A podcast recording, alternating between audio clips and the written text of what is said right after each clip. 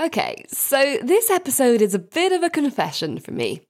If you are a regular listener, you may have noticed I've been missing for a few weeks. A new episode hasn't appeared in your podcast library. And I'd like to say it was planned, but it really wasn't. It was totally unplanned. So this time I'm sharing all about what I've been up to and talking about how what I experience is relevant to you when you face setbacks in your career escape journey. If you've been beating yourself up because you're still behind in your entrepreneurial escape plans or considering giving up altogether, this episode is for you. Are you ready to go? Then let's get started. I'm Nicola O'Hara, and I made the leap from a successful corporate career as a leader in learning, development, and recruitment to launch my dream business and haven't looked back. Every week, we'll bring you step by step strategies, essential knowledge and tools, and share inspirational stories and practical tips so you are ready to take your leap to a career and life you love. This is the Powering Your Passion podcast.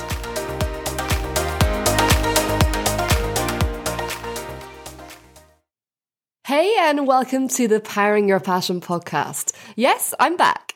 So, you may have noticed that I have not dropped an episode in a couple of weeks, which as I said in the intro, was not planned at all. And look, I could have just glossed over it, pretended it didn't happen, and continued on with my next planned topic. But then I thought, actually, there is something to share with you on this, because you will for sure come up against times when you just can't move forward with your career escape plans.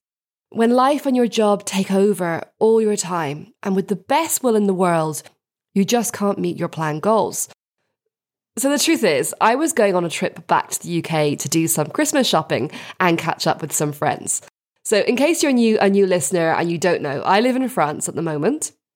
I've been here for about 10 months now, and I do pop back to the UK regularly. Now I knew this trip about this trip for a while and had scheduled time to get two podcasts recorded, one that would go out when I was away and one that would be released the day I got back. And I had a really busy schedule before I left. And then on the day I was due to record the episodes, something unexpected and urgent came up, and I couldn't get the podcast done. And I literally had no extra time left before I went on my trip. So I just had to leave them.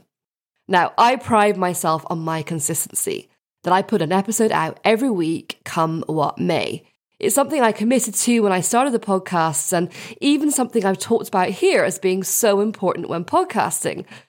But after being frustrated at myself for a bit, I thought, hey, it's only a week. You know, let's let's let's be, be serious here. It's only a week. I know other podcasters who miss a week, and it's no big deal. And I can record the second episode on the day I get back, no problem. So, with all that sorted in my mind, I went on my trip which was really, really great, by the way, until about halfway through, I got sick. It was one of those really bad winter colds, which completely wiped me out. And so by the time I made it back to France, not only was I exhausted, but also could barely speak, which is not so good for a podcaster. So that meant another podcast episode would have to be missed. And when I finally started feeling better, I was so annoyed at myself. Why didn't I batch more episodes? Why didn't I give myself more time? Why didn't I take better care of myself so I didn't get sick? And even though I knew there were good reasons why I hadn't done all these things, I still could not shake off my frustration and annoyance at myself. Then my thoughts took me in a new direction. Is this even worth it? Is putting out an episode every week really what I want to do? Do I really want to continue with the podcast? Now, although I love podcasting and talking to you about how you can change your life by escaping your day job, it is a lot of work getting the podcast out on a weekly basis. Usually I batch five or six episodes at a time, but eventually that batch batch runs out like it did before my trip. And of course, there's going to be other times in the future when that happens again. Do I really want the hassle? Wouldn't it be so much easier just to stop? I've seen others stop their podcast without saying anything, something that in the industry is called pod fade. You've probably seen it before. One minute you're listening every week to a podcast, really enjoying it, engaging in it, and then it just doesn't appear again. No explanation, they're just gone. And even some big players have done this. Others will announce they're taking a break or are stepping back completely. So it's not as if it hasn't happened before. And I've got to admit, it was tempting because in that moment, I still felt really rough and tired and frustrated at not meeting my goal of keeping consistent. I might as well give up, right? Having missed two weeks, I'd already made a start. When you have a setback, it can, it can seem so much easier to just stop, particularly when you're not feeling well, are exhausted, or are under stress. In that moment, all the reasons about why you're doing something can seem less important, less desirable. They just fade away. So it's so much easier just to give up, walk away, give yourself excuses as to why it's the right thing to do at that time. So what happened with me was that a friend said to me, Be kind to yourself. You're allowed to drop the ball on occasion, and sometimes other things do have to come first, like your health or your family or other projects in the business. That doesn't mean you failed or that you should stop altogether. You need to forgive yourself and take some time to get better and then make the decision. Very wise friend there. So that's what I did. I gave myself a couple of days just to rest and recover more. And during that time, I remembered when I was working in my way out of corporate, how I used to love to listen in every week to my favorite podcast to get ideas and inspiration. That was a real lifeline for me and something I really look forward to. I also remembered then why I started the podcast in the first place, because I remembered how important that was for me, and I wanted to be able to do that for others, to be able to share my experience of leaving the corporate world and how anyone else can do the same. How I believe that everyone who's unhappy or unfulfilled in their job should be able to change it. That we should all be living our passions and sharing our true talents with the world. It gave me a new perspective. I still believe having goals is important, yes, but not if they're so rigid that they cause stress or make you consider giving up. Better to keep going with more fluid milestones and goals to aim for, right? I created this consistency goal for myself, which, although is important, isn't critical. Look, I am, of course, going to put some processes in place so I don't miss an episode too often, but nothing is infallible. So going forward, I will try and get episodes out every week. But if you don't hear from me one week or two, it's probably just one of those times when life has gotten in the way, and that's okay. And there's always plenty of other, other episodes for you to dive into, and know that I will be back as soon as I can, and that I will always tell you if something means that I can't continue. I'll never allow it to go into pod fade.